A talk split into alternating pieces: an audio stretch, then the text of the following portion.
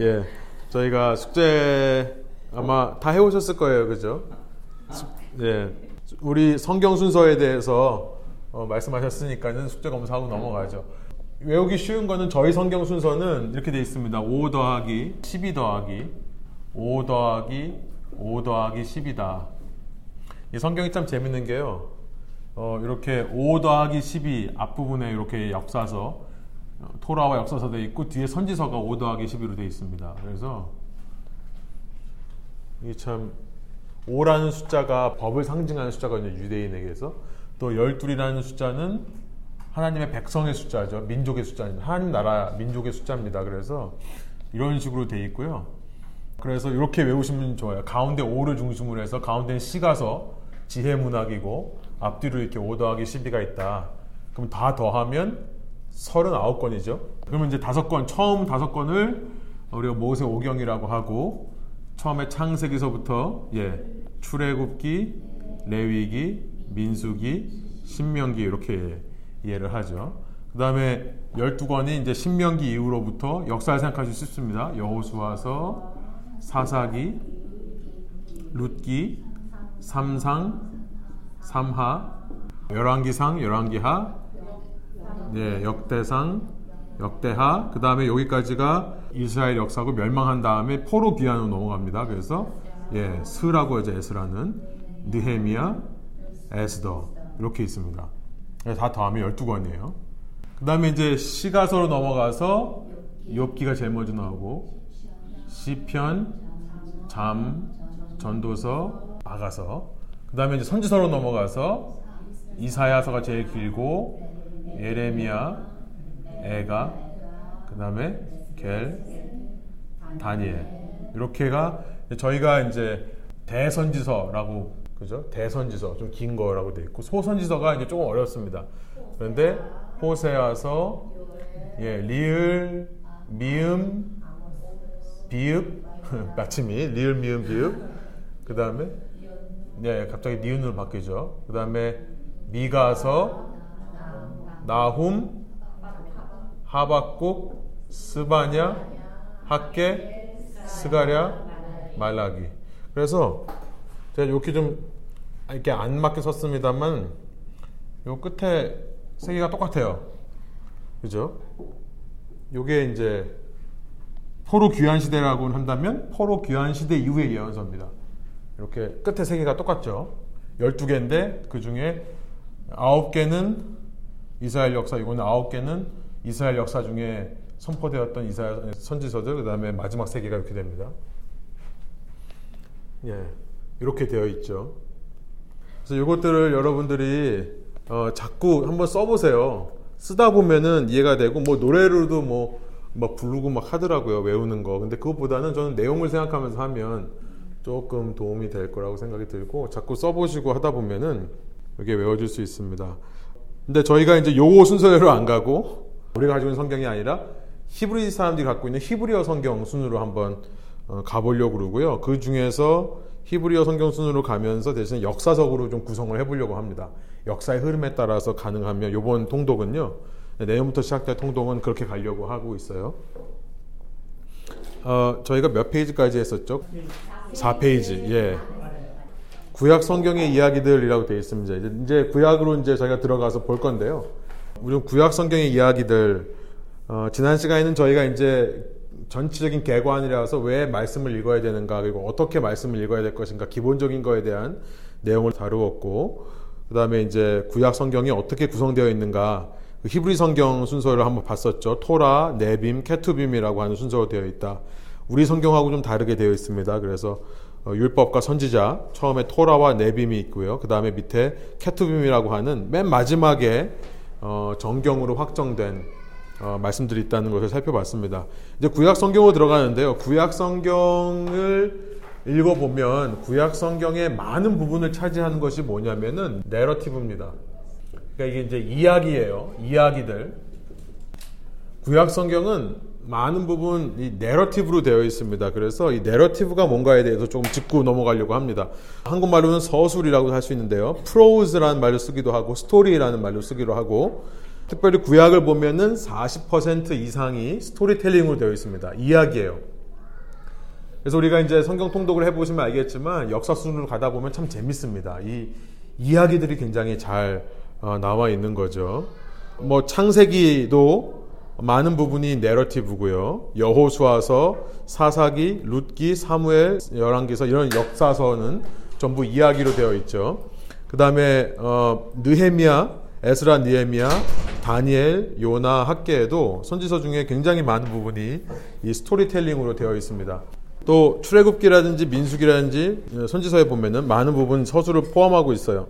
구약을 이해하는 데 있어서 이 서술이라는 것을 우리가 이해해야 되는데요.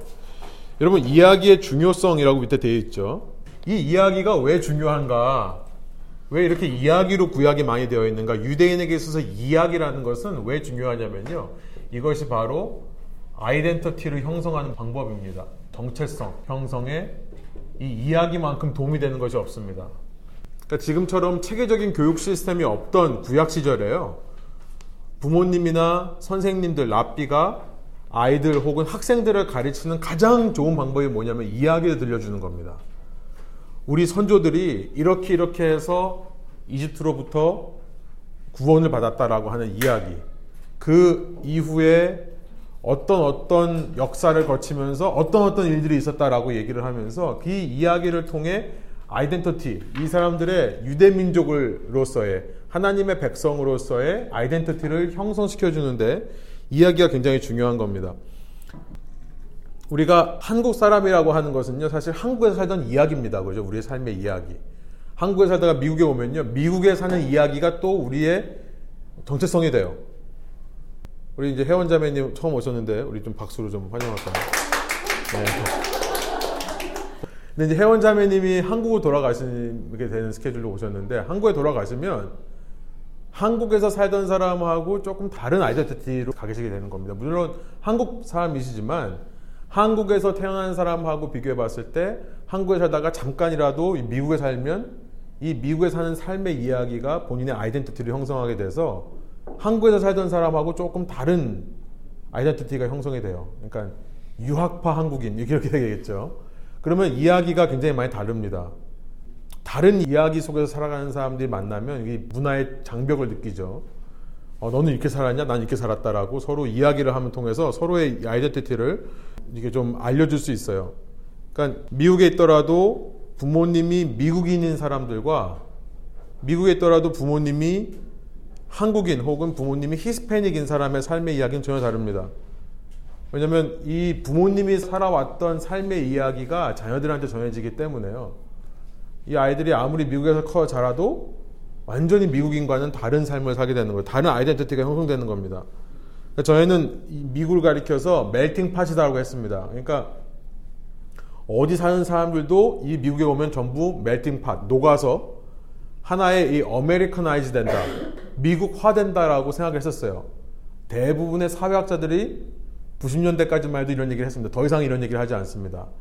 melting pot이 될 줄 알았는데 실제 뚜껑을 열어보니까 한국에 살던 사람들이 여기 미국에 오면 미국인 될 줄 알았는데 아니요. 코리안 아메리카노 남아요. 그들만의 이야기를 계속 형성하며 산다는 겁니다. 히스패닉은 히스패닉대로, 중국은 중국대로, 일본은 일본 커뮤니티대로. 그래서 옛날에는 멜팅 팟이라고 생각했는데 멜팅 팟이 아니라 하나 속에 우리 비빔밥 먹듯이 뭐 여기는 나물이 있고 여기는 뭐 고기가 있고 이렇게 다, 뭐 이렇게 있듯이 이 미국 사회가 각기 다른 문화와 각기 다른 이야기들로 섞여 있는 거예요. 그룹이 돼서. 그래서 이제는 cultural diversity라는 말을 쓰기 시작합니다.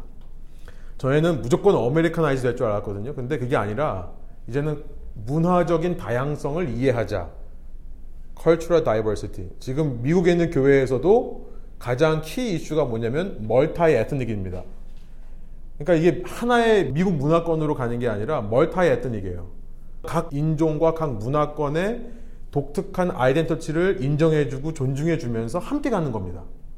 이게 틀려요. 지금 우리가 생각하는 multi-ethnic은 뭐 다 미국화돼서 영어를 쓰니까 전부 미국화된다고 생각하지만 지금 미국 교회에서 가장 핫한 트렌드 중에 하나는 교회 트렌드가 있다면 그건 뭐냐면 multi-ethnic입니다. 교회 안에 여러 인종과 여러 문화가 공존하는 것을 허용하는 문화예요. 이것이 이제 앞으로 미국에서의 교회의 방향성이다 라고 얘기를 하고 한국 교회도 그 방향성으로 나가지 않으면 힘들 것이라는 예측을 많이 합니다. 아무튼 구약의 이야기를 통해서요 그리스도인들은요 영적 이스라엘, 영적인 이스라엘 하나님의 백성으로서의 자신의 정체성을 찾고 하나님을 예배하게 된다는 거죠. 이게 무슨 말이냐면 왜 예수님 믿는 사람들이 굳이 구약의 이야기를 알아야 되는가라고 질문하신 분들이 있기 때문에 제가 이렇게 쓴 겁니다. 그냥 뭐 예수 믿는 사람은 신약만 읽으면 안 되는 거냐? 그냥 예수님 이후에 일어난 일만 알면 되는 거 아니냐? 근데 이제 우리가 이민으로 생각해 보면 여기 와 있는 우리 한국 자녀들이요. 부모님의 한국에서의 한국 문화와 한국의 이야기를 알아야죠. 알아야 이 사람들이 코리안 아메리칸으로서의 정체성이 생깁니다. 부모의 이야기와 부모의 문화를 전혀 모른 채 무조건 나는 미국에 왔으니까 미국 사람이라고 생각하면 큰 오산이에요. 아무도 우리 자녀들을 미국 사람으로 봐주지 않습니다. 그죠? 그러니까 이제 사회 나가서 자기의 정체성이 그때서 흔들리는 거죠. 마찬가지로 기독교인들도 우리가 예수님만을 믿고 예수님 이후의 이야기, 신약만 알면 되는 거 아닌가라고 생각하지만 그거에 부모뻘 되는 혹은 그거에 뿌리뻘이 되는 이 유대인의 이야기를 우리가 알아야지만 정말 하나님 백성으로서의 이 모든 창세기서부터의 인류의 역사 가운데 당신 백성의 역사를 이끌어 오신 그 하나님의 영적인 이스라엘로 우리가 하나님의 뜻을 알 수 있고 하나님의 나라를 이루어 드릴 수 있다는 거예요. 그래서 구약의 이야기가 우리에게 중요한 겁니다. 무슨 말씀인지 이해가 되세요? 예, 몇천 년 전 이야기를 우리가 왜 알아야 되는가? 그게 우리의 뿌리와 같다는 거예요. 우리의 정체성을 형성하기 때문에. 그러니까 전 세계의 그리스도인들은 마치 1.5세 혹은 2세라고 생각하시면 됩니다. 유대교의 1.5세 혹은 2세. 그러나 이제 유대교와는 전혀 다르죠. 유대교의 전통을 잇는 부분도 있지만 전통이 단절된 부분도 분명히 있습니다. 그건 알지만요. 이 유대인들의 역사를 담은 이 구약을 공부함으로써 우리가 실제로 유대인처럼 말하고 행동하라라고 말하는 게 아니라요. 그 큰 흐름, 이야기의 흐름 속에서 우리 이방인으로서의 이방인 크리스천으로서의 정체성을 찾는 방법이 유대인의 역사를 공부하는 거고 유대인의 이야기를 공부하는 거예요. 아무튼 이 구약은요 이렇게 서술을 통해 아이덴티티를 형성한다는 거. 근데 이 아이덴티티를 형성하는 내러티브 이야기에는요 세 가지 레벨이 있습니다. 좀 어려운 거긴 한데요. 여러분들이 이걸 아셔야 구약의 이야기를 읽을 때 그냥 그 이야기가 표면적으로만 읽히지 않고 그 속에 숨어 있는 깊은 의미를 알게 돼요. 그 구약의 이야기가 단지 2000년 전에 일어났던 어떤 한 가정의 이야기로 끝나는 게 아니라 그 이야기가 바로 오늘날 우리의 이야기가 될 수 있는 겁니다. 이 레벨을 이해하셔야. 모든 성경의 이야기에는요, 세 가지 레벨이 있는데 가장 위에 있는 가장 표면적인 혹은 top level 혹은 우리가 high level이라고 그러죠. 가장 눈에 잘 보이는 이야기가 뭐냐면 가장 높은 그러니까 가장 심오한 레벨이 뭐냐면은 meta narrative입니다. meta narrative라고 하는 이야기 위에 있는 이야기. 그러니까 우리가 살고 있는 이 삶의 현실의 이야기가 있습니다. 각자의 삶의 이야기가 있어요. 그런데 그보다 훨씬 더 큰 레벨의 아주 큰 이야기가 이 역사의 흐름 가운데 흐르고 있다는 겁니다. 그게 뭐냐면 meta narrative가 뭐죠? 네 가지 단계로 말한다면 처음에 창조, 타락, 구속 혹은 구원, 그 다음에 회복의 이야기. 이 네 가지 레벨의 이야기가 성경 전체에 흐르고 있는 이야기라는 겁니다. meta narrative라는 것이요. 그러니까 우리가 어떤 이야기를 보더라도 그 이야기가 하나님의 창조, 인간의 타락, 하나님의 구속, 구원, 하나님께서 회복시켜가는 이 과정 속에서 구약의 모든 이야기들이 존재한다는 겁니다. 이게 가장 높은 레벨이에요. 그럼 middle level이라고 하는 중간 레벨은 뭘까요? 이거는요. covenant narrative라고 말을 할 수 있습니다. covenant 언약의 이야기. 그러니까 이것은 뭐냐면 언약 공동체의 이야기입니다. 그러니까 민족의 이야기예요. 어떤 한 이야기라도 그 위에 단계에 가면 이 언약의 얘기가 있다는 겁니다. 그럼 가장 낮은 레벨은 뭔가? 이거 좀 어려우시면 좀 들어보시면 이해가 될 거예요. bottom 혹은 low level은 뭐냐면 individual 얘기죠. 각 개인의 이야기. 그러니까 한 개인의 이야기. 이 세 가지 레벨로 되어 있다는 겁니다. 그러니까 우리가 예를 들어서 아담과 그의 여자의 이야기다. 우리는 보통 성경에서 창세기에서 발견할 때 그 이야기를 한 개인 혹은 한 가정의 이야기로 우리가 이해를 하죠. 그런데 그 이야기에는 좀 더 높은 레벨이 있는데 뭐냐면 이 아담이라고 하는 사람을 통해서 언약 공동체 그러니까 이스라엘 이스라엘이라고 하는 민족의 이야기가 그곳에 숨어 있는 겁니다. 특별히 아담의 이야기는 모든 인류의 얘기죠. 그리고 그 아담 이야기의 meta narrative 그 이야기의 뒤에 있는 가장 큰 이야기는 뭐냐면 창조 타락 구속 회복의 이야기가 거기 있습니다. 아담을 통해서 어떻게 우리가 타락을 했고 아담을 통해서 우리가 실패했던 데에서 어떻게 하나님께서 구원해 가시는가 어떻게 회복시켜 가시는가 그 이야기가 거기 담겨 있는 거죠. 제가 한번 예를 들어 볼게요. 밑에 보면 한 개인의 이야기를 이해할 때 잊지 말 것은 뭐냐면 이 언약 공동체의 이야기와 메타 내러티브입니다. 그러니까 covenant narrative와 meta narrative를 잊지 말라는 거예요. 한 개인의 이야기를 읽을 때. 제가 이거 어떻게 되는지 한번 보여드릴게요. 제가 이제 처음에 이거 과정을 했을 때는 여러분들 숙제를 내드려서 룻기를 여러분들이 이제 분석해 오시고 룻기 속에 있는 individual 이야기와 covenant 이야기와 meta narrative를 여러분들이 발견해 오시라고 제가 숙제를 드렸었어요. 근데 좀 너무 어렵다고 해서 제가 그냥 답만 말씀드릴게요. 여러분 룻기 아시죠? 룻이라고 하는 사람이 자기 시어머니 나오미와 함께 다시 베들레헴이라는 곳 이스라엘 땅으로 돌아와서 거기서 정착해 사는 이야기입니다. 이 나오미라고 하는 여인은 원래 유대인이에요. 근데 자기에게 남편이 있었고 아들 둘이 있었는데 뭐 기근이 들어서 이제 모압이라고 하는 이방 족속의 땅으로 갑니다. 근데 이방 족속의 땅에서 자기 남편도 죽고 자기 아들도 다 죽어요. 그러면서 아들의 아내였던 그러니까 며느리였던 룻이라는 모압 여인이 끝까지 자기 시어머니를 따라서 나옴이라고 하는 시어머니의 고향 베들레헴으로 돌아옵니다. 그죠? 나오미와 룻. 근데 그 돌아와서 배고파가지고 너무 가난하니까 먹을 게 없어서 다른 사람 땅에 가서 밀을 베다가 남은 그 이삭을 주워서 먹는데요. 그 땅 주인이 하필이면 보아스라는 사람이에요. 보아스가 알고 보니까 나오미의 먼 친척입니다. 이스라엘 법은 나오미가 더 이상 대를 못 이어요. 남편도 없고 아들도 없기 때문에 대를 못 잇습니다. 이 나오미 남편의 대를 못 이어요. 그럴 때는 친족 중에 가장 가까운 자가 기업 물을 자가 되어서 대신 이 며느리와 결혼해서 거기서 낳은 자손으로 이 나오미 대의 혈통을 이어갈 수 있습니다. 유대인의 법은요. 그런데 보아스가 두 번째로 가까운 사람이에요. 알고 보니까. 더 가까운 사람이 있죠. 그래서 보아스가 그 사람하고 거래를 해서 너 이 과부를 네가 결혼해야 된다. 그러니까 막 질색해서 나 안 하겠다. 그러니까 내가 하겠다. 그래서 결국 보아스와 룻이 결혼해서 행복하게 사는 이야기입니다. 룻기가요.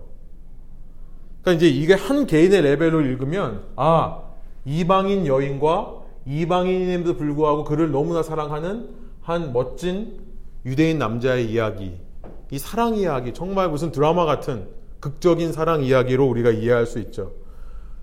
그런데 하나 더 올라가면 어떨까요? 단지 그 얘기만 하는 걸까요? 룻기가요? 아니요. 이 covenant level로 보면요. 이 룻기를 통해서 이 언약 공동체에 대해서 뭘 말하고 싶은지 우리는 캐치할 수 있습니다.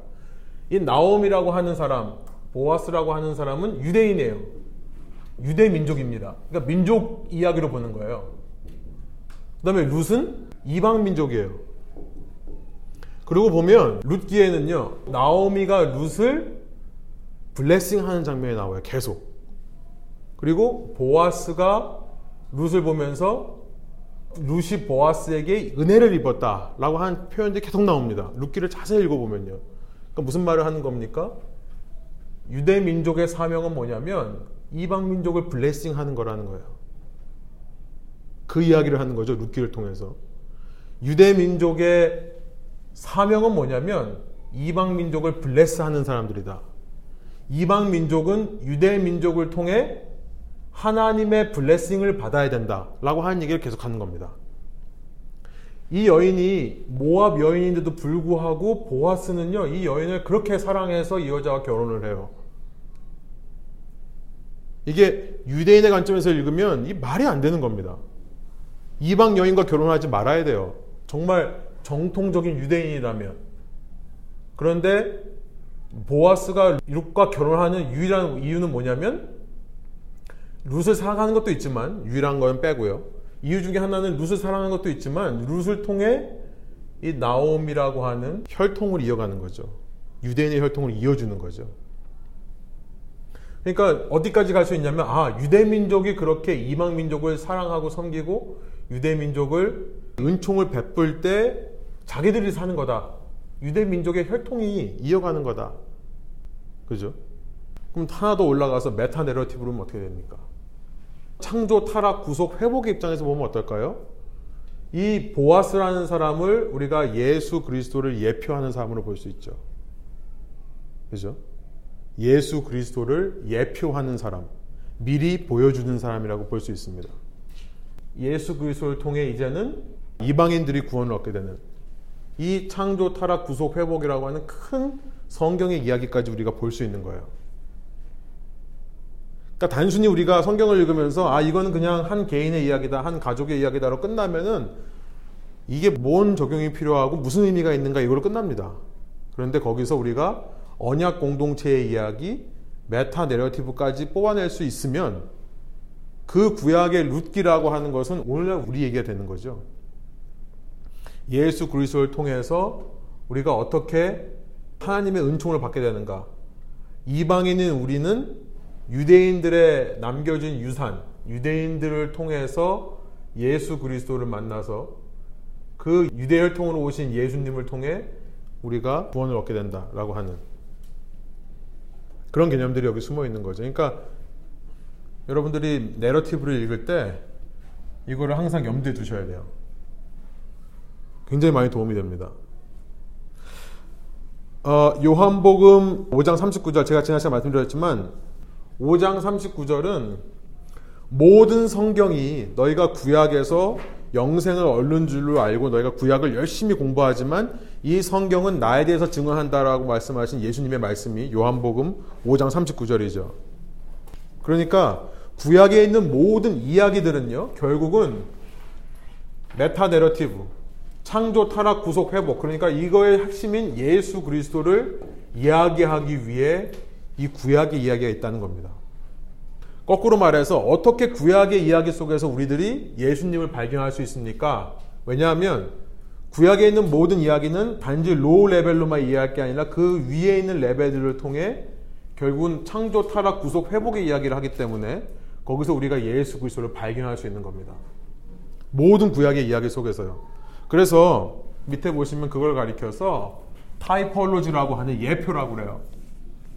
여러분이 이 시간이 아니면 아마 이런 신학적인 강의를 못 들으실 것 같아서 예표라고 합니다. 이런 걸로. 그러니까 예표라고 하는 것은 구약 속에 미리 보여주는 겁니다. 미리 표시해 주는 거예요. 예로 보여주는 거죠. 예수님을 구약의 모든 이야기 속에서 미리 예를 들어서 표현해 주는 거예요. 이게 예표입니다. 타이폴로지예요. 물론 모든 이야기들 소소한 개인의 이야기들이 다 예수님을 가리키고 있는 것은 아닙니다. 그런데 대체적으로 봤을 때 그 이야기 속에서 우리는 어떤 희미하게나마 보여지는 예수님을 볼 수 있는 거예요. 어, 참고로 여러분이 써놓으시고 고린도전서 10장 1절부터 4절이라든지 갈라디아서 4장 21절부터 31절을 보면 바울이요 구약의 이야기 속에서 어떻게 예수님을 발견하는가 예가 있습니다. 출애굽하는 사건에서 예수님을 발견하고요. 아브라함과 그 두 아들 이스마엘과 이삭의 이야기를 하면서 사례와 하갈 얘기를 하면서 그 가운데서 예수님을 발견해내요. 그러니까 이 모든 이야기들이 직접적으로 예수님을 가리키고 있는 것은 아니겠지만 그 속에 예수님이라고 하는 인류의 모든 창조, 타락, 구속, 회복의 이야기의 중심인 예수님의 십자가와 부활이 그 속에 들어있는 겁니다. 예를 들어서 이런 얘기를 많이 하죠. 창세기에서 선악을 알게 한 나무를 따먹어서 자기 몸이 벗은 것을 알았을 때 자기들은 무화과 나무로 치마를 입었지만 하나님께서는 그 치마를 벗기시고 짐승의 가죽으로 했다. 그럼 짐승의 가죽이 예수님을 예표한다. 라고 볼 수 있죠. 누군가의 희생을 통해 생명의 피를 흘림을 통해 그 수치가 덮어지는 가죽 옷 속에 이 예수님이 예표되어 있다라고 이해할 수도 있습니다. 그런데 거기서 좀 더 나가서 예를 들어서 가죽 옷 자체가 예수님이다. 그게 예수님이다라고 말하는 건 무리가 있어요. 왜냐하면 아직 거기는 완전한 예수님이 들어가지 않고 예수님의 그림자를 슬쩍 보여주는 겁니다. 구약은 그런 역할을 해요. 그래서 이 예표와 함께 여러분들이 아셔야 되는 게 뭐냐면은 계시의 점진성이에요. 우리 기독교에서는요, progressive revelation이라는 걸 믿습니다.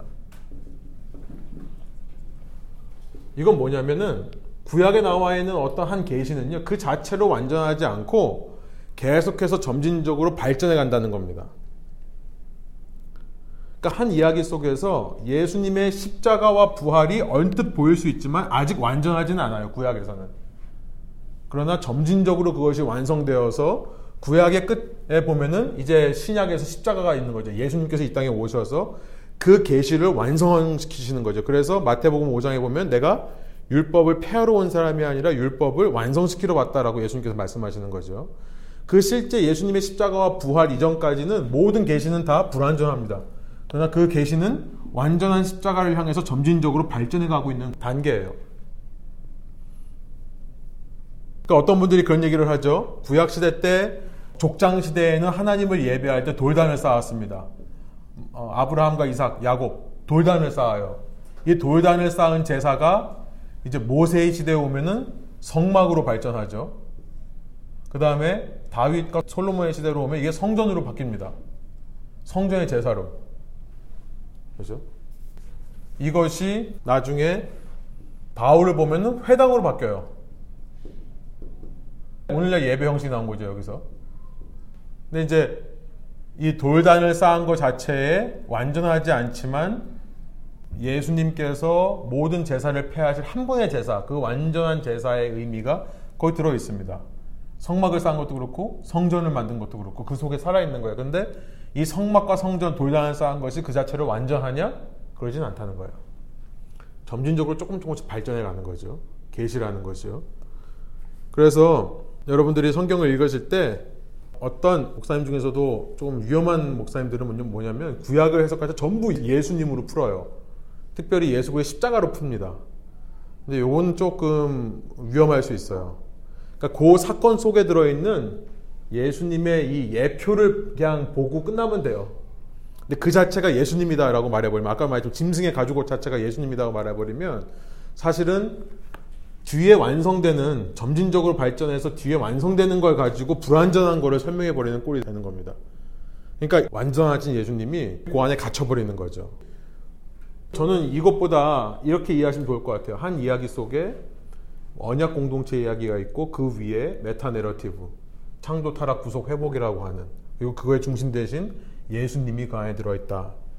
그런데 그 예수님은 완전하게 예수님을 그때 그 이야기 속에 알려주신 것이 아니라 희미하게나마 예수님의 이 대속의 원리, 구속의 원리, 십자가로만 풀면 안 됩니다. 부활도 같이 풀어야 돼요.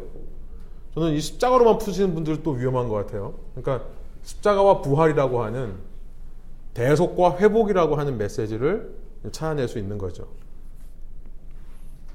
네, 아무튼 그 다음에 역사의 기록 보시면은 성경은 여러분들이 이야기를 볼 때는 이 이야기 중에 하나는 뭐냐면 이 속에 역사적 기록이 들어있다라는 것을 말씀드리고 싶은 거예요.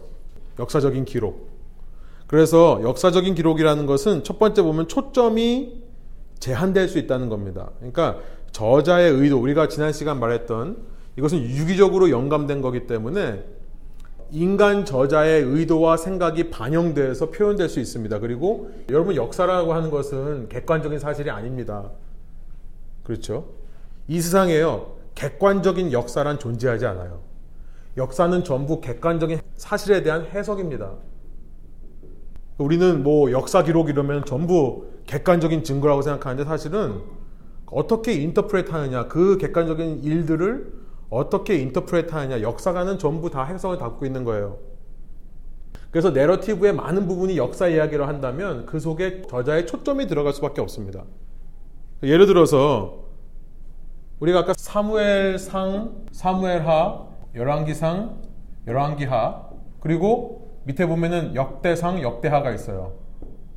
근데 역대상을 읽어보시면 알겠지만은 사무엘상서부터 열왕기 하까지 이야기가 또 반복되는 느낌을 받습니다. 그러니까 뭐랑 똑같은 얘기를 두 번 하나 생각을 하는데요. 그러나 요 역사 기록이 한 사람에게 쓰여졌고 이건 다른 사람에게 쓰였다고 봅니다. 열왕기의 초점은 뭐냐면 이거는 왕정 제도에 초점이 있는 거예요. 왕이 다스리는 제도. 그리고 이런 질문에 대한 답을 내리고 있습니다. 우리가 왜 어쩌다가 포로 생활을 하게 되었는가? 이 질문에 대한 답을 찾아가는 것이 사무엘상, 사무엘하, 열왕기상, 열왕기하예요. 그런데 역대상, 역대하는 지난 시간 말씀드렸지만 이것이 히브리 성경의 맨 마지막 chapter거든요. 모든 것을 다 summarize 하면서 뭘 얘기를 하냐면 이 사람들은 왕에게 관심 있는 게 아니라 제사장의 혈통에 관심이 있습니다. 포로 생활에서 돌아와서 이제 새로운 삶을 새로운 성전을 세워가고 새롭게 정착해가는 이야기입니다. 그러다 보니까 제사장 혈통이 어떻게 이어졌는가에 관심이 있는 거예요. 그러니까 여기서 질문은 뭐냐면 우리의 정통성은 무엇인가죠? 우리의 정통성은 무엇인가? 이 질문을 하고 있는 거죠. 그러니까요, 열왕기에는 왕정제도 하면서 우리가 왜 포로 생활을 했는가 했기 때문에 왕들의 문제점들을 지적합니다. 그러니까 다윗의 바세바 사건이 여기는 기록되어 있어요. 그런데 역대상, 역대하는 얘기가 없어요. 그러니까 많은 사람들이 둘 중에 하나는 가짜다. 아니요. 모든 역사는 해석이라니까요. 내가 초점이 따라서 강조하고 싶은 것만 셀렉해서 얘기를 하는 거예요. 열왕기에는 바세바 사건이 중요하지 않습니다. 다윗만이 아니라 모든 왕들이 뭘 잘했니 잘못했는지를 얘기를 안 해요. 여기에 관점은 뭐냐면 우리의 정통성이 어디서부터 나오는가 있기 때문에. 그러니까 남유다에만 예루살렘 성전이 있었으니까 예루살렘 중심으로 해서 정통성을 찾아가는 거기 때문에 그런데 역대상 역대하는 바세바 얘기를 할 필요가 없는 거죠. 그렇게 이해할 수 있습니다. 그래서 밑에 보시면 역사가의 강조, 모든 역사기로는 주관적 강조점이 포함된다. 아까도 말씀드렸지만 역대기에 보면 여기에 비해서 성전에 대한 얘기가 굉장히 많이 나옵니다. 왜냐하면 당시가 아마도 성전이 재건축되던 시대였기 때문에 그럴 것이다. 그 다음에 기록 순서가 중요하다는 거 뭐 이렇게 있고요. 근데 여러분들이 이제 이 내러티브를 읽을 때 주의 상황은 뭐냐면 영해를 피해야 된다라고 되어 있는데 이건 뭐 그냥 넘어가겠습니다. 이것까지 다 얘기할 수는 없고요. 영적인 해석이라고 하는 것은 모든 이야기 속에 이제 숨어 있는 진리가 있다. 영적인 진리가 있다. 예를 들어서 이삭과 리브가가 만나는데 이삭과 리브가가 만나는 것이 예수님과 교회가 만나는 거다. 뭐 이런 식으로 영적인 해석을 하시는 분들이 있거든요. 이건 좀 피해야 된다.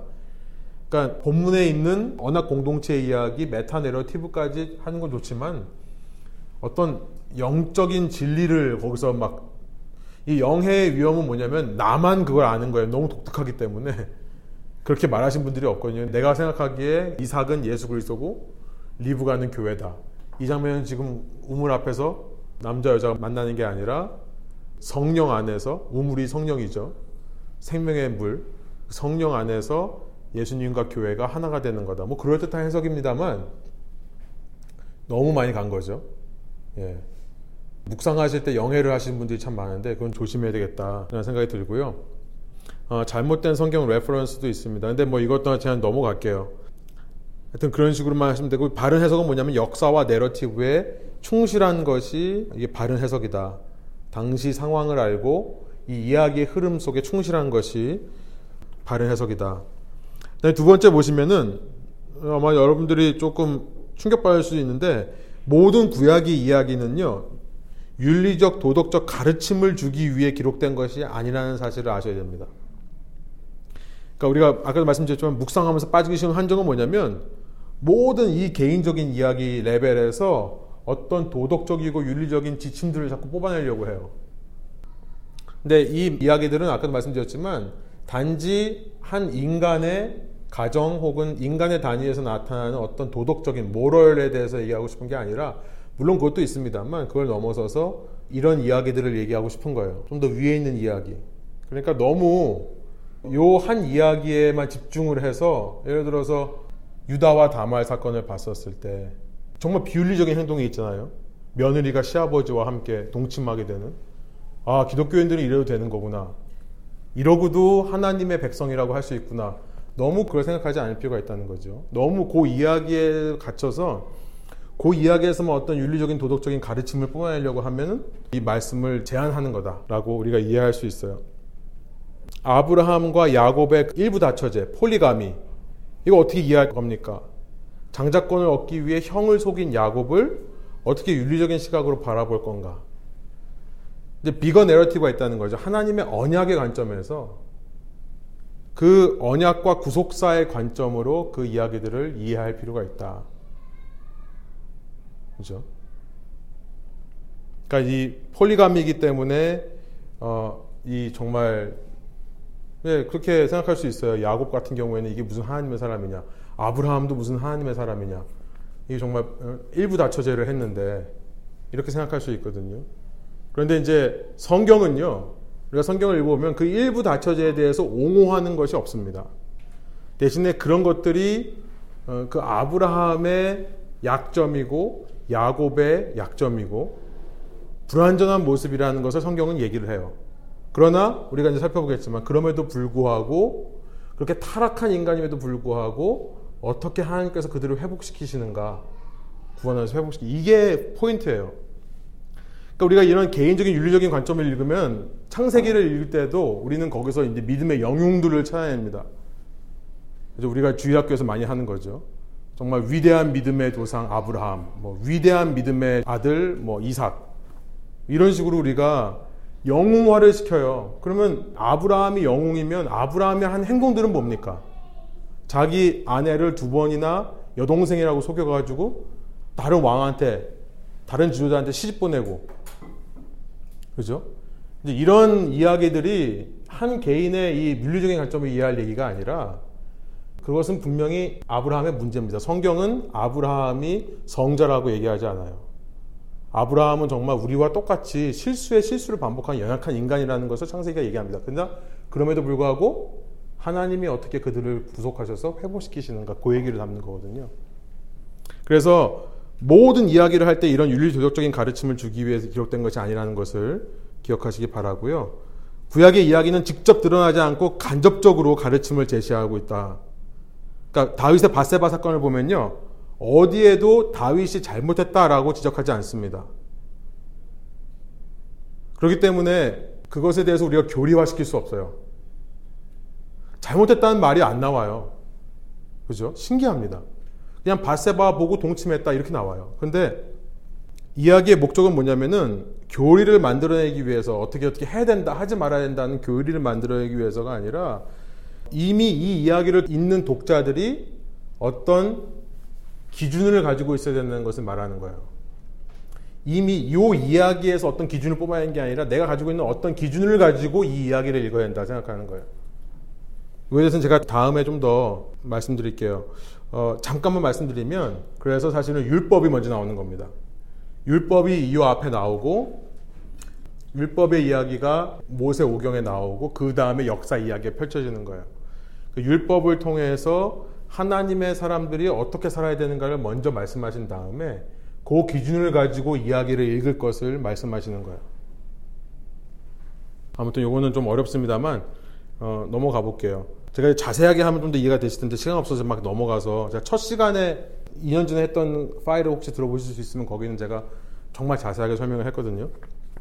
근데 이제 어, 여기 보면 How to Read the Bible이라고 제가 지난 시간에 소개시켜드린 책을 보면 서술을 해석하는 원리들이 쭉 있습니다. 그래서 이 신학자들이 정리한 건데 한번 나중에 시간 되면 한번 읽어보시길 바래요. 네, 여러분들이 이것만 기억하셔도 돼요. 이 구약의 내러티브를 읽을 때는 이 세 가지 레벨이 있다라고 하는 것만 아셔도 여러분이 읽으시는 이야기가 굉장히 풍성해집니다. 그냥 피상적으로만 있는 이야기가 아니라 전 구속적인 관점에서 아주 좋은 그 이야기가 되어 도움이 되는 예, 그 정도로 넘어가고요. 저희 토라로 넘어가서 이제 좀 이제 진도를 좀 나가야 되겠습니다. 토라로 넘어가면 이제 탕세기서부터 신명기까지 다섯 권을 토라라고 하는데 다른 말로 모세 오경 펜타투크이라고 합니다. 펜타라는 말이 다섯이라는 뜻이죠. 그래서 토라라는 것은 모세 오경인데 몇 개의 책이냐면 five books죠. 다섯 개의 책. 모세가 쓴 다섯 개의 책을 토라라고 하고 모세 오경이라고 합니다. 이 토라라고 하는 것은 성경의 기반이 되는 거다라고 저는 믿습니다. 성경의 기반. 그러니까 처음 시작일 뿐만 아니라 기반이 되는 책이다. 왜냐하면 첫 번째는요. 이 이야기 속에 창조의 이야기가 들어있기 때문에 그렇습니다. 창조, creation. 모든 만물의 시작이 담겨 있죠. 그 다음에 이 모세 오경 속에는요. 유일하신 하나님에 대한 말씀이 들어 있습니다. 이 모세 오경이 아니면 유대인들은 우리가 믿는 하나님이 한 분이냐 몇 분이냐 이걸 몰라요.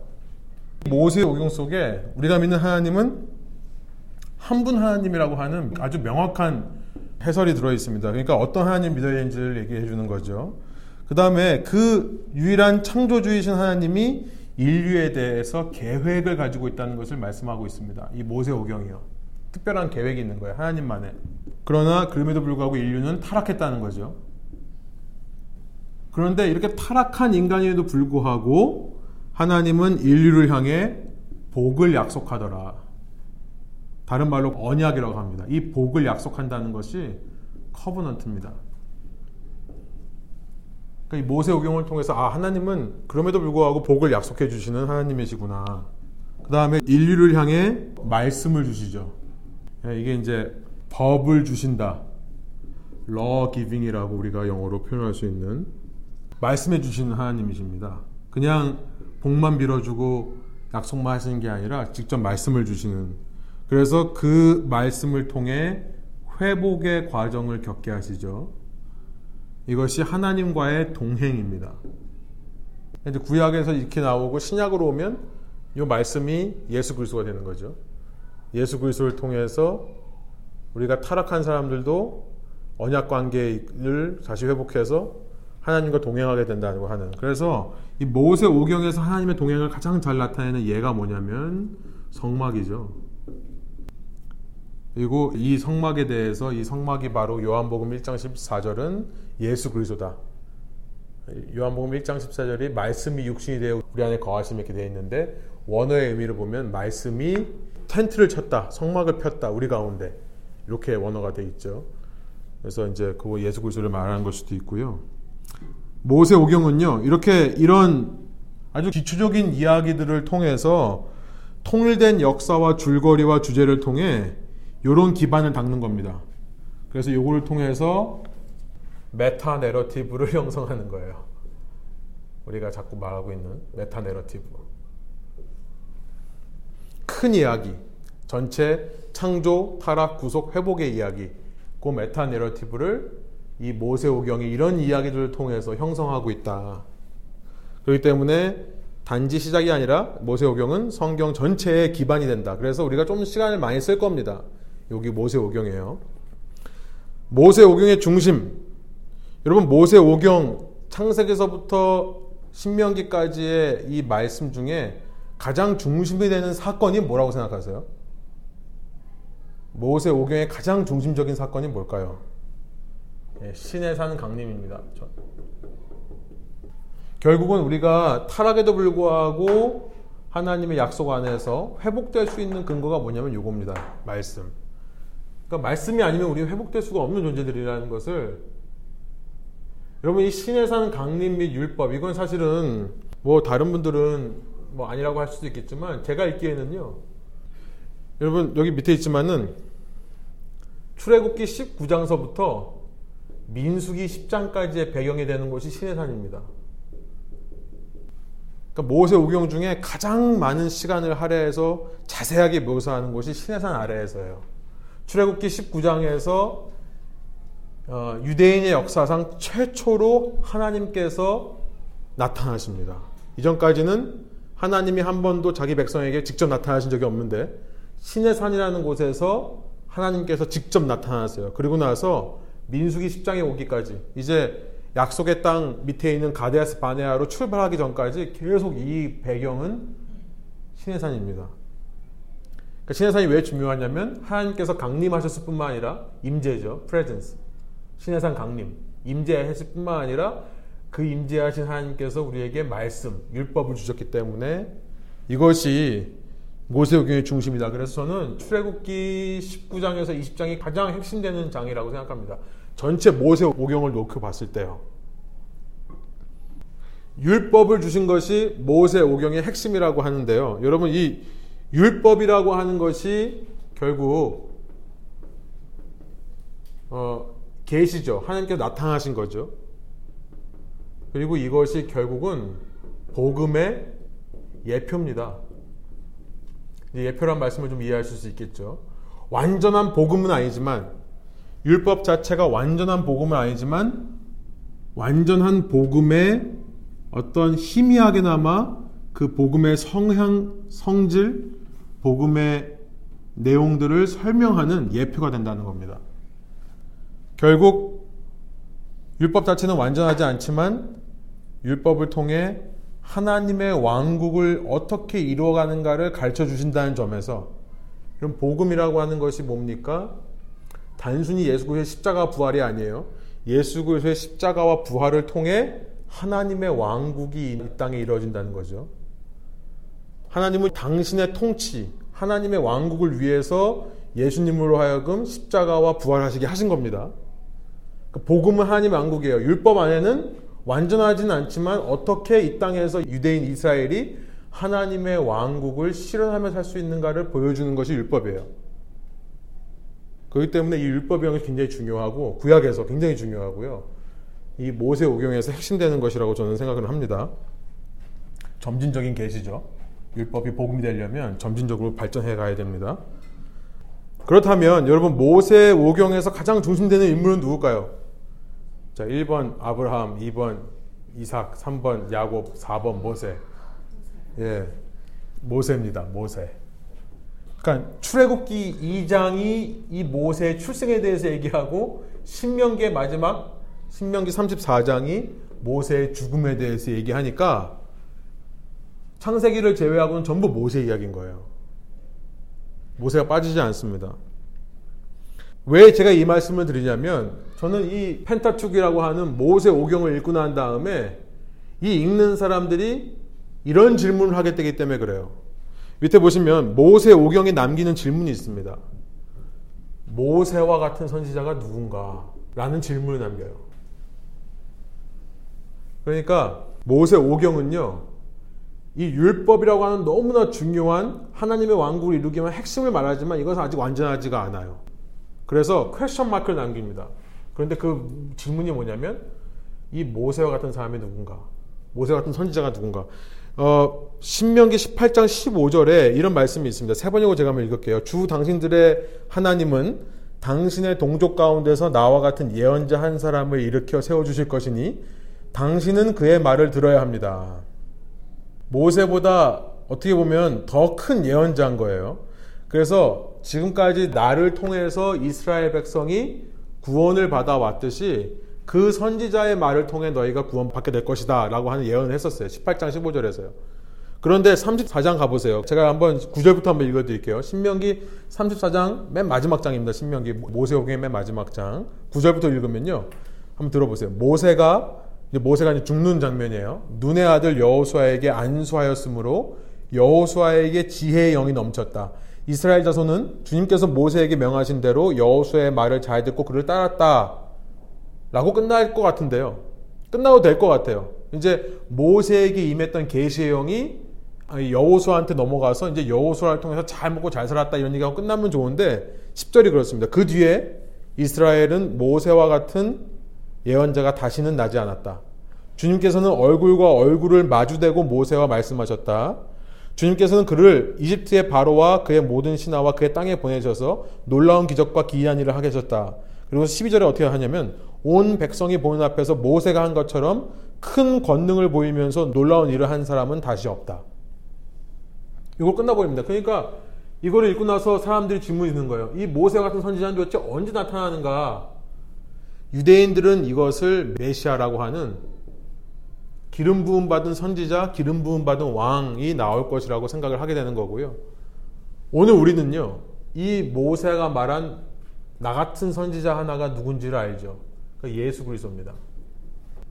그러니까 모세 오경을 읽으면서 우리가 아 모세가 참 중심되는 인물이지만 언젠가 이 모세보다 더 큰 선지자, 모세를 대체할 선지자의 모습을 우리는 기대해야 되는 겁니다. 그러니까 예수 그리스도를 기대하는 거죠. 모세 오경 속에 보면요. 모세가 아니면 하나님의 백성을 이끌어갈 수가 없습니다. 마찬가지로 예수님께서만이 신약 백성을 이끌 수 있는 분이다라는 것을 우리는 모세 오경을 통해 읽으면서 자꾸 발견해야 되는 겁니다. 이게 이제 메타 내러티브라는 거예요. 큰 구속사적인 이야기. 역사상 모세처럼 대단 모세와 같은 능력을 가진 사람 많이 나왔습니다. 그렇죠? 우리가 룻기에서 말했듯이 보아스 같은 사람 혹은 더 나아가서 선지자로 가면 엘리야라든지 엘리사라든지 왕으로 따진다면 다윗과 같은 사람들이 나왔어요. 그런데도 아직도 성경은 모세 같은 선지자가 누구냐라고 묻고 있습니다. 계속해서요.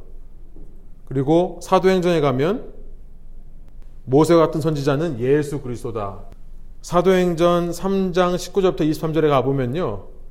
베드로가 설교를 하면서 모세가 말하기를 주 하나님께서 나를 세우신 것 같이 너희를 위하여 너희 동족 가운데서 한 예언자를 세워 주실 것이다. 그가 너에게 하는 말은 무엇이든지 다 들어라.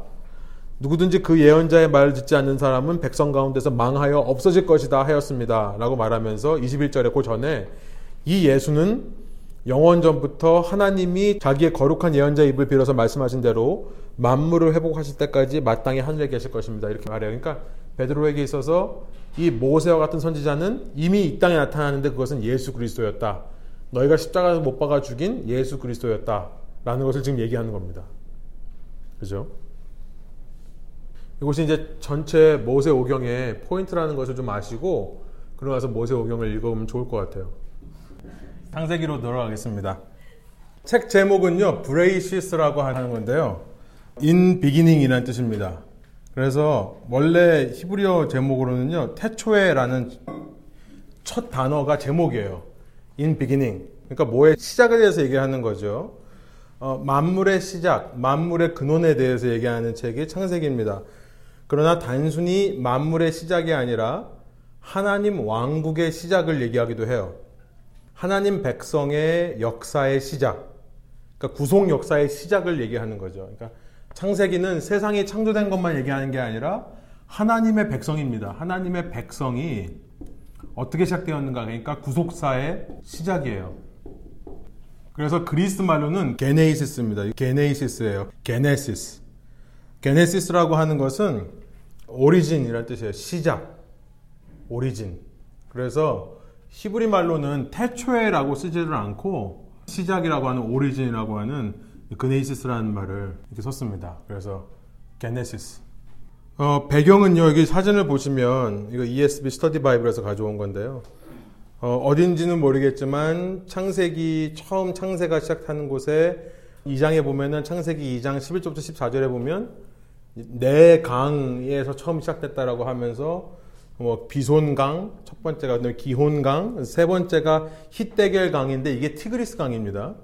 티그리스 강부터는 우리가 어딘지 알아요. 그 다음에 네 번째가 유브라데 유프라테이스라고 되어 있는 요 강이 있죠. 그래서 여기 어딘가다라고 우리가 추측을 할 뿐인데 정확히 어딘지는 모르겠습니다. 그래서 여기서부터 이제 에덴이라는 곳이 시작이 되었고 그 이후에 인류의 역사들이 여기서부터 퍼져나가게 되었다라고 얘기를 하고요.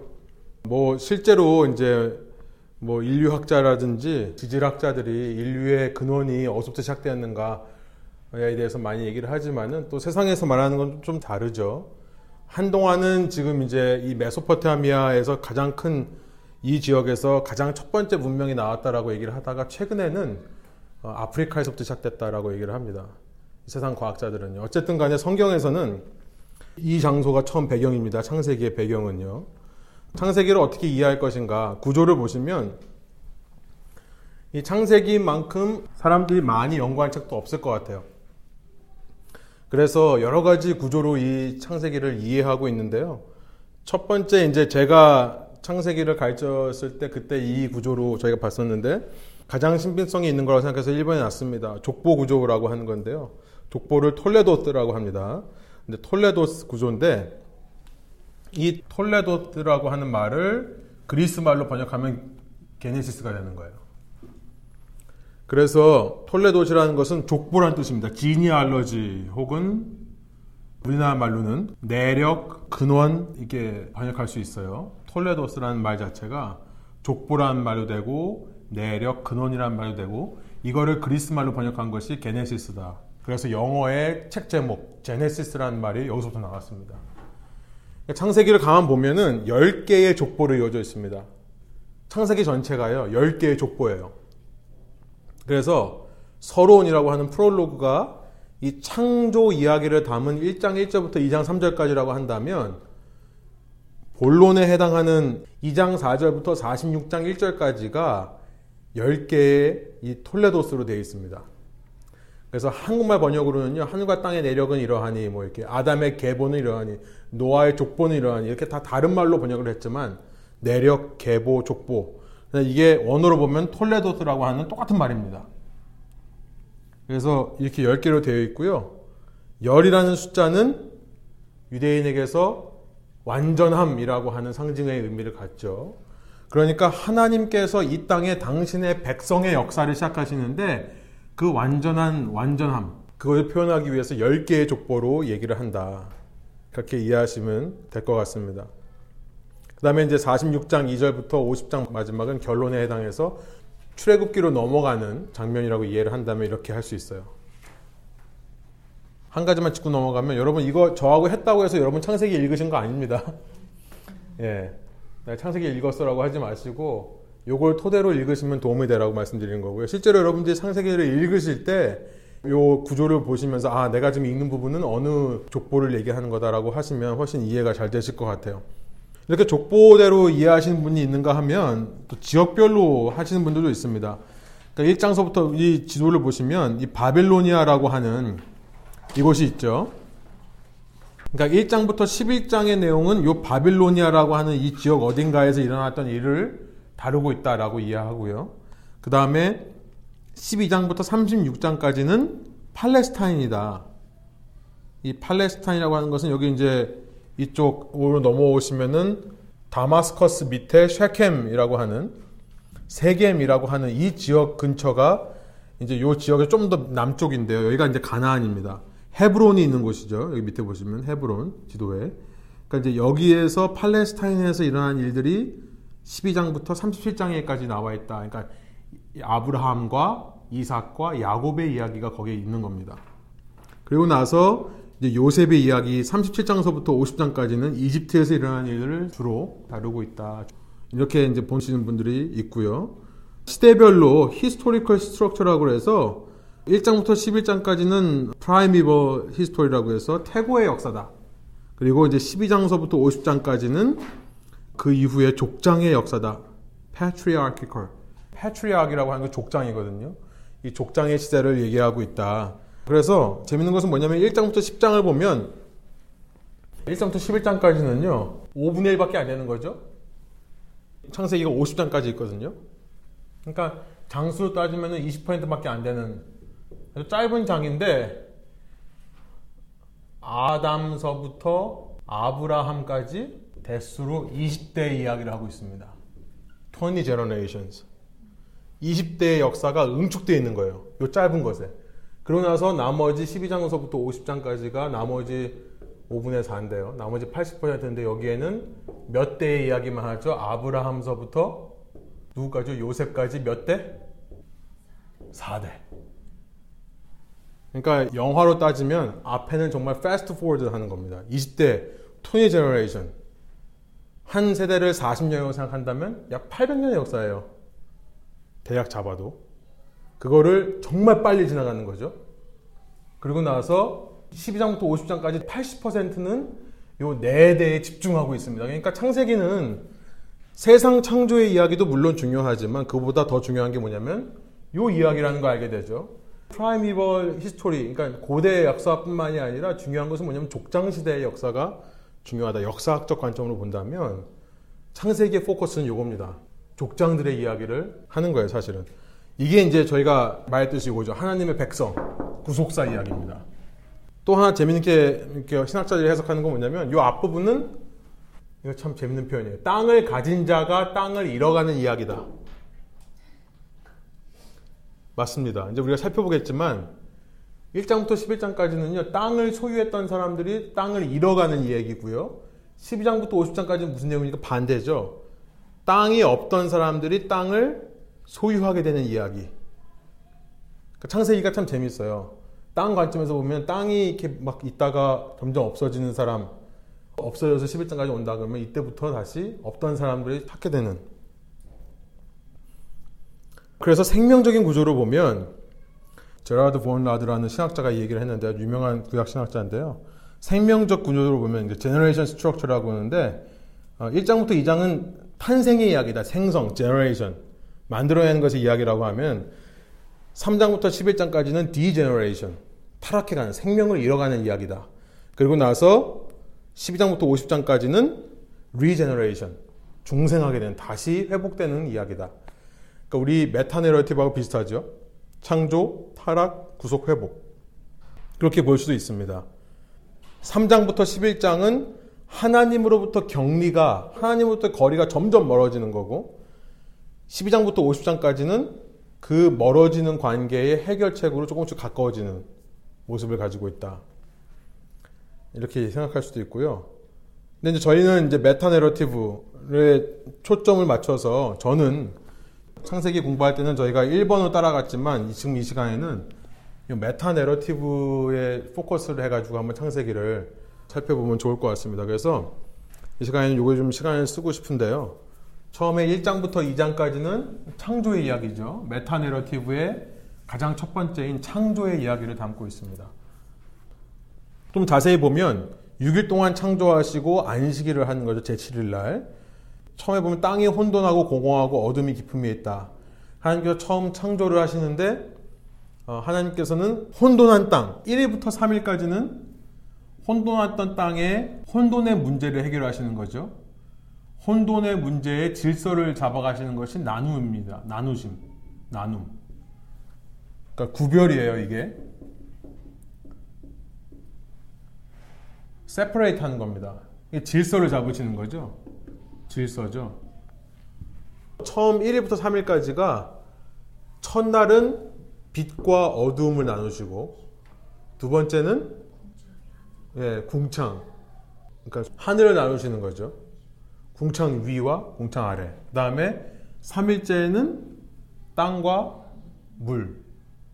그렇죠? 이렇게 나누시는 거죠. 나누시는 것이 뭐냐면 구별하시는 거고 질서를 잡아가시는 거고 이 혼돈의 문제를 해결하시는 거다. 그리고 4일째부터 6일째까지는 땅이 혼돈과 공허라고 했는데 공허, emptiness. 이건 chaos라고 한다면 이건 emptiness. 이 비어있는 문제를 채움으로 해결하시는 거죠. 그것을 은혜라고 우리가 생각할 수 있습니다. 하나님께서 은혜를 주시는 거죠. 그러니까 1일째 나누는 것을 채우십니다.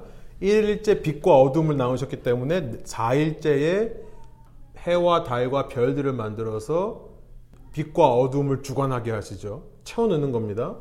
그 다음에 하늘과 그 아래에 있는 것들을 나누셨기 때문에 식물은 물과 땅을 나누실 때 땅에 포함되는 겁니다. 식물이요. 5일째 되는 날, 예, 하늘과 바다에 있는 생물들을 만드시고, 3일째 물과 육지를 하셨기 때문에 육지 위에 있는 동물을 만드시고, 예, 사람도 만드시고, 그죠? 그러니까 채워 넣는 겁니다. 나누신 것에 채워 넣으시는 거예요. 예. 그 다음에 이제 아까 말씀드렸듯이 5일째는 하늘 위에 있는 새와 밑에 있는 궁창 아래에 있는 물, 궁창 위에 있는 물하고 아래에 있는 물이니까 바다에 있는 생물들, 그 물고기들을 만드시는 거죠. 그 다음에 6일째는 땅 위에 생물들을 만드시는 거죠. 사람을 포함해서요. 그러고 나서 7일째는 안식하셨다. 안식하신 이유를 썼습니다만 창세기 2장에 보면 복을 주시기 위해서 복이란 말은 생명이란 말입니다. 저는 복이라고 하는 것을 우리가 생명력으로 이해한다고 저건 말씀드려요. 그, 이것이 거룩이다. 물론 여러분 구별이라고 하는 것도 거룩입니다. 보통 구별하는 것이 거룩이라고 얘기를 하죠. 그러나 그냥 구별이 아니라 거룩은요. 그냥 구별한다고 해서 거룩이 아닙니다. 하나님을 위해서 구별될 때만 거룩이에요. 거기 전제가 붙습니다. 단순한 구별이 아니라 하나님만을 위해서 내가 따로 그날을 떼놓는 게 그게 거룩이죠. 그래서 이제 7일째 가서야 이것을 거룩이라고 말씀을 하신다. 우리가 이제 이렇게 이해할 수 있는 거죠. 모든 구별이 하나님을 향할 때 그것을 거룩이라고 한다. 이게 우리 이 땅에 창조된 과정이고요. 하나님께서는 요 7일 사이클로 우리를 살게 하시는 겁니다. 그래서 참 신기하게 모든 인류가 일주일 중에 하루는 쉬어야 돼요. 그래야 이게 제대로 사이클이 돌아가죠. 저도 이제 나이가 이제 4학년이 되고 보니까 3학년 때까지는 안 쉬어도 되는데 4학년 때는 이게 좀 하루 안 쉬면은 너무 힘들어요 한 주가. 참 이게 사이클로 만드신 것 같아요. 근데 왜 쉬라고 했냐면 그냥 이렇게 퍼져 있으라고 그러는 게 아니라 어, 요날 하나님을 기억해라. 하나님께서 6일에 걸쳐서 창조하실 필요 없습니다. 하나님은 한 번에 다 만들어주시는 분인데요. 굳이 이렇게 6일 동안 창조하신 것은 뭐냐면 어, 요 7일째 나하고 안식하는 거, 이 모습을 보여주기 위해서. 6일 동안 너희가 나처럼 세상에 나가서 하나님이 주신 형상대로 creativity, 창조하며 살라는 거예요. 이것이 우리의 사명입니다. 생육하고 땅에 번성하고 충만해라. 모든 것들을 다스리라.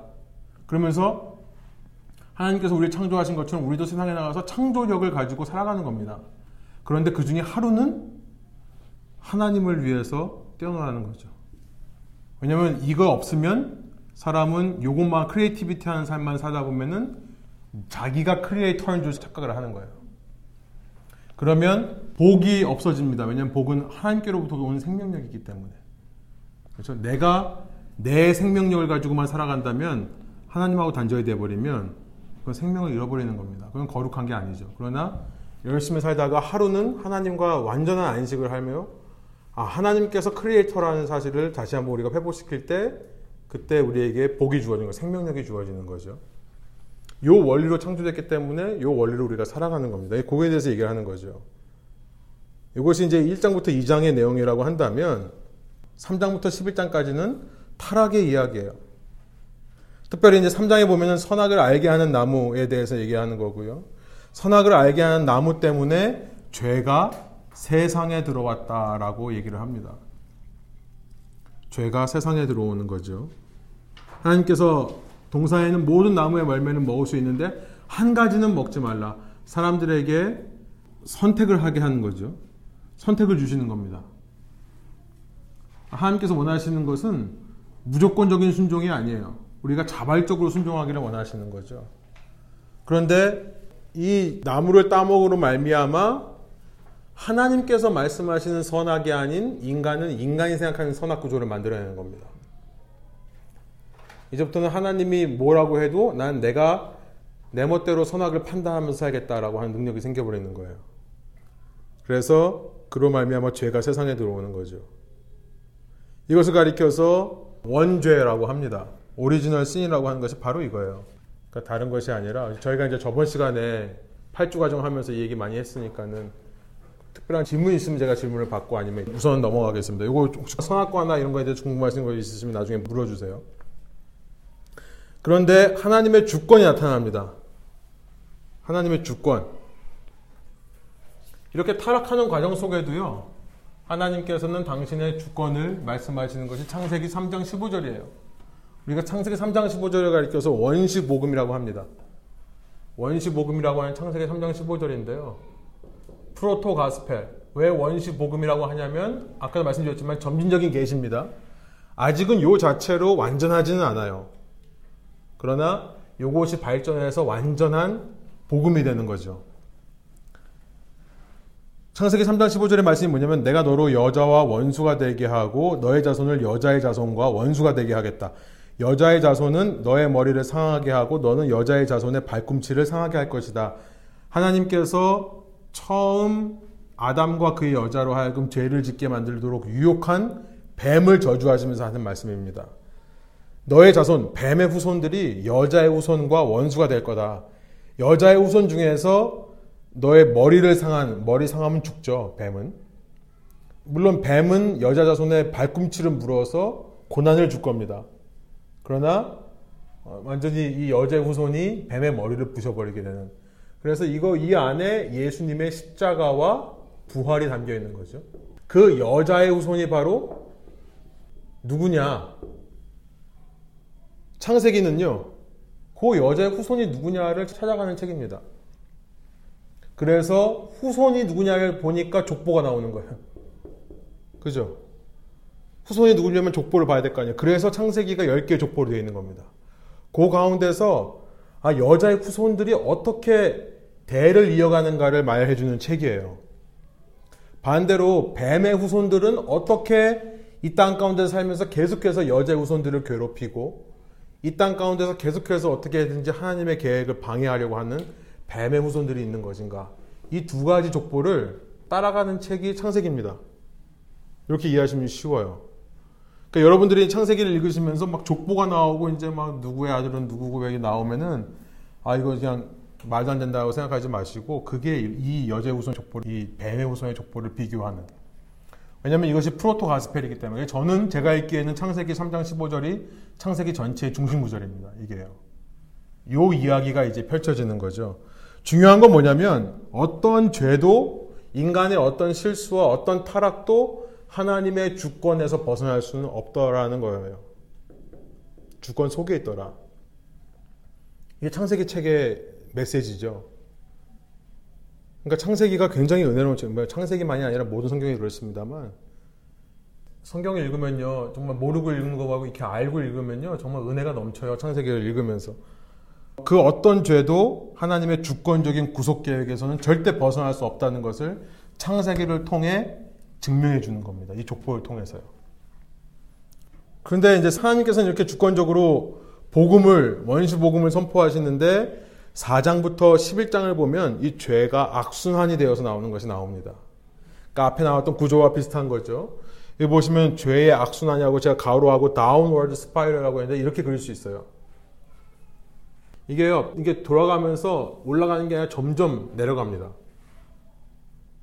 그리고 이 죄의 악순환과 함께 하나님의 심판이 나타나요.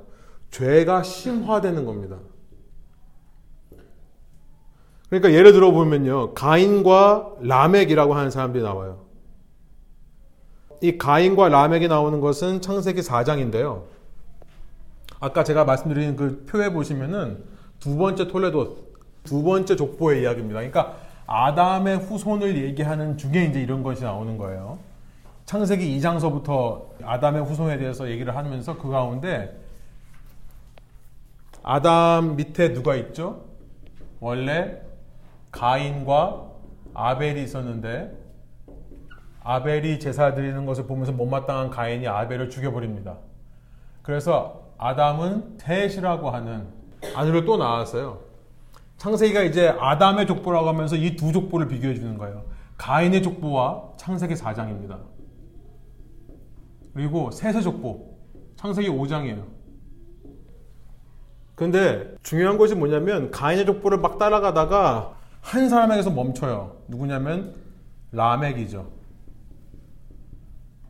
라멕이라고 하는 사람이 가인의 몇 대 후손이에요? 예, 7대 후손. 셋이라고 하는 데서도 쭉 이야기가 흘러가다 갑자기 하나 멈춰서요. 아, 에노. 역시 7대입니다. 보여주는 거죠. 누가 여자의 후손이냐? 둘 중에 누가 여자의 후손이겠냐? 가인이 7대가 지났다는 것은 7이라는 숫자는 성취의 숫자입니다. 성취예요. 그러니까 가인의 계보가 완성이 되면 7이라는 숫자도 역시 완전한 숫자예요. 7과 10이 완전 성취의 숫자입니다. 가인의 족보가 성취되면 라멕이라는 인물이 나오는데 가인과 라멕을 비교하게 되죠. 가인은 자기 동생을 죽인 사람입니다. 라멕은요? 자기 아내에게 자랑을 해요. 내가 소년들을 죽였다고. 복수입니다. 내가 소년들을 죽였는데 그 이유가 뭔지 아세요? 나를 상하게 했다고. 나를 상하게 한 소년들을 내가 죽였다고 자랑을 해서요. 가인은 하나님의 저주를 받았을 때 머리에 이마에 표를 줘서 가인을 죽이는 사람은 몇 배의 벌을 받는다고요? 일곱 배. 일곱 배의 벌을 받게 하겠다라고 하나님께서 말씀해 주셨는데 라멕은 뭐라고 했냐면 예, 가인을 위해서는 7배라고 한다면 나는 예, 77배다. 그 무슨 말이에요? 내가 더 큰 죄를 저질렀다 이 말을 하는 거죠. 이 7배라고 되어 있는데 창세기 4장 23절 24절 라멕이 자기 아내들에게 말하였다. 아다와 실라라고 하는 아내인데요. 아다와 실라는 내 말을 들어라. 라멕의 아내들은 내가 말할 때에 귀를 기울여라. 그러니까 이 사람은 사람 죽인 것만이 아니라 굉장히 가부장적인 남자네요. 더 못된 남자네요. 그죠? 나에게 상처를 입힌 남자를 내가 죽였다. 나를 상하게 한 젊은 남자를 내가 죽였다. 가인을 해친 벌이 일곱 갑절이라면 라멕을 해치는 벌은 일은 일곱 갑절이다. 77이라고 썼는데 원어상으로 보면 이 77이라는 말을 그대로 예수님께서 인용해가지고 마태복음 18장 21절부터 22절에 말씀하시죠. 베드로가 예수님께 나와서 형제가 나에게 죄를 지으면 내가 몇 번이나 용서해 줘야 됩니까? 그랬더니 일곱 번까지 해야 됩니까? 일곱 번 가인의 얘기를 하는 거죠. 그랬더니 예수님께서 뭐라고 하냐면 일곱 번이 아니라 일흔 번을 일곱 번이라도 해라. 이게 원어의 의미입니다. 77배가 아니라 70 곱하기 77이에요. 예수님께서 그걸 그대로 인용하다가 70번씩 7이라도 해라. 그러니까 490번을 해라. 무슨 말입니까? 491번부터는 참지 마. 얘기가 아니라 예, 계속 하라는 거죠. 이 얘기를 하는 겁니다. 지금 가인과 라멕의 이야기를 말씀하시면서 믿는 사람들은 더 악해지면 안 된다는 걸 얘기하시는 거죠. 근데 창세기에서 이게 보여주는 거예요. 가인의 계보가 성취되는 거 봤더니 라멕이라는 인물이 나오는데 더 악하더라. 요 얘기를 하는 겁니다. 지금 창세기 4장의 족보가요. 여러분 창세기 4장을 읽을 때 그렇게 이해하시면 돼요. 이 사람은 여자의 후손이 아니라는 걸 알게 되죠. 그러면 뱀의 후손일 수밖에 없는 거죠. 근데 이 사람은 어때요? 셋이라는 사람은 막 누가 누굴 낳고하다가 7대에서 딱 멈추더니 에녹이라는 사람이 어떤 사람입니까? 이 사람이 365년을 살았는데 365년 동안 하나님과 동행하더니 하나님께서 그를 데려가심에 이 땅에 더 이상 있지 않다. 그러니까 성경에서 최초로 승천한 인물이죠. 그대로 하나님께 올라간. 그러니까 이 세세 족보가 이게 여제 후손이구나 이제 알게 되는 거죠. 그러나서 완전 숫자인 더 나갑니다. 이건 더 이상 볼 필요도 없어요. 근데 여기서는 더 나가죠. 7대에서 더 나가서 10대째의 완전 숫자. 10대째에 누가 있느냐? 노아가 있다는 것으 나옵니다. 노아는 당대 의인이었다 이렇게 나오는 거죠. 그러고 나서 이제 다음으로 넘어가요. 하나님의 아들들과 노아의 대비가 나옵니다. 창세기 6장부터 나와요. 이게 창세기 5장이라고 하면 창세기 6장 가면은 이 하나님의 아들들과 노아가 대비가 되는데요. 제가 읽어 드릴게요. 창세기 6장 2절부터 3절에 보면 하나님의 아들들이 사람의 딸들의 아름다움을 보고 저마다 자기들의 마음에 드는 여자를 아내로 삼았다. 주님께서 말씀하셨다. 생명을 주는 나의 영이 사람 속에 영원히 머물지는 않을 것이다. 사람은 살과 피를 지닌 육체요. 그들의 날은 120년이다. 지금 6장 2절에 하나님의 아들들이 사람의 딸들을 보고 저마다 자기 마음에 드는 여자를 아내로 취했다. 보고 마음에 드는 좋아 보이는 이란 뜻이에요. 원어로 보면 good 이란 뜻입니다. 보고 좋아 보여서 취했다. take했다. 이게 지금 창세기 3장에 나오는 선악과를 따먹은 것과 똑같은 표현입니다. 그 여자가 그 과일을 보니 좋았다. 지혜롭게 만큼 탐스럽기도 했다. 그래서 따먹었다라고 하는 거가 똑같은 구조예요. 그러니까 하나님의 아들들은 누구, 사람의 아들들은 누구냐? 셋으로 시작된 하나님의 백성 여자의 후손이 하나님의 아들들이라면 가인의 후손은 사람의 딸들입니다. 하나님께서 이 두 개를 원수로 삼았어요. 창세기 3장 15절이 그거죠. 여자의 후손과 뱀의 후손은 원수가 되어야 된다. 그런데 사람들이 뭘 하냐면은 이렇게 교회에서 열심히 신앙생활하는 자매를 보니까 남자들이 성이 안 차는 거예요. 안 이뻐요. 좀 나이트 가서 놀 수 있는 교회 밖에 있는 자매들하고 결혼을 하는 거죠. 뭐 농담입니다만. 이 하나님의 백성들이 하나님의 아들들이 사람의 딸들을 보고 이거 섞여버리는 겁니다. 그러니까 하나님께서 원수가 되라고 했는데 복음은 이게 섞여버리는 거죠. 그걸 보고서 하나님께서 한탄하시는 거예요. 그래서 이제 홍수 심판을 하십니다. 그러니까 사람들의 모습이 점점 더 악해지는 거예요.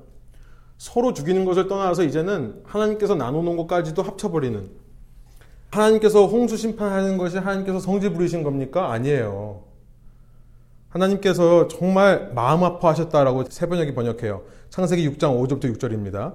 주님께서는 사람의 죄악이 세상에 가득 차고 마음에 생각하는 모든 계획이 언제나 악한 것일 뿐임을 보시고서 6장 6절 땅 위에 사람 지으셨음을 후회하시며 마음 아파하셨다. 이렇게 돼 있어요. 하나님께서 홍수 심판을 했을 때는 야 니네 정말 말 안 들었으니까 다 죽어 이런 게 아니라 아픈 마음에 안타까운 마음에 어쩔 수 없이 그렇게 하신다는 거죠. 그래서 모든 인류가 다 죽고 노아의 여덟 식구만이 살아남습니다. 창세기 6장부터 9장까지의 내용이에요. 그러고 나서 이제 10장에 오면은 그러나 그렇게 살아남은 노아의 가정 속에도 문제가 생기죠. 우선 노아 자체가 술에 취해버려요. 포도주에. 술에 취한 것까지는 이해할 수 있는데 이제 술에 취해서 하체를 벗고 누워 있습니다. 이게 그냥 그냥 술 취한 게 아니라요. 술 취해 가지고 성적인 행동을 하는 거죠. 그랬더니 함이 보고 나서 그 아버지의 부끄러움을 덮어주는 게 아니라 더 욕되게 하는 거죠. 어, 욕을 보입니다. 그러니까 더 뭐 언어상으로 정확히 무슨 뜻인지는 모르겠지만 어떤 사람은 뭐 동성행위를 했다고 생각하는 사람들도 있고요. 그 해석 자체가 아니면 그 아버지의 모습을 가지고 다른 사람한테 얘기한 것 자체가 욕보인 거다라고 얘기할 수도 있는데 어쨌든 그 노아를 욕되게 한 함이 있고 그 다음에 아버지의 부끄러움을 감춘 샘과 야벨이라고 하는 샘이 주도가 됐죠. 그러니까 노아가 함을 저주하게 되는 거 나와요. 그러니까 여기서 이제 바뀌는 거죠. 노아에서 시작돼서 여기는 함이고 여기는 샘. 그래서 이제 족보가 이렇게 바뀌는 거죠. 노아의 족보에서 함은 하나님의 백성이 아니고 셈이 하나님의 백성이 되는 그런 이야기들이 나오고요. 이 결과가 11장에 가면은 이제 바벨이라고 하는 이 함의 후손에서 바벨 사건이 나오는 거죠. 그런데 바벨 사건이라고 하는 것이 셈의 후손은 인바브되지 않았냐 그런 증거가 없어요. 그러니까 제가 성경을 읽기에는 11장에 와가지고 바벨에게 대적되는 하나님의 여자 후손은 누군가라는 퀘스천으로 끝나버려요. 11장이요. 그러고 나서 이제 12장에 가면 요 답이 나오죠. 아브라함이 다시 선택이 되는 겁니다.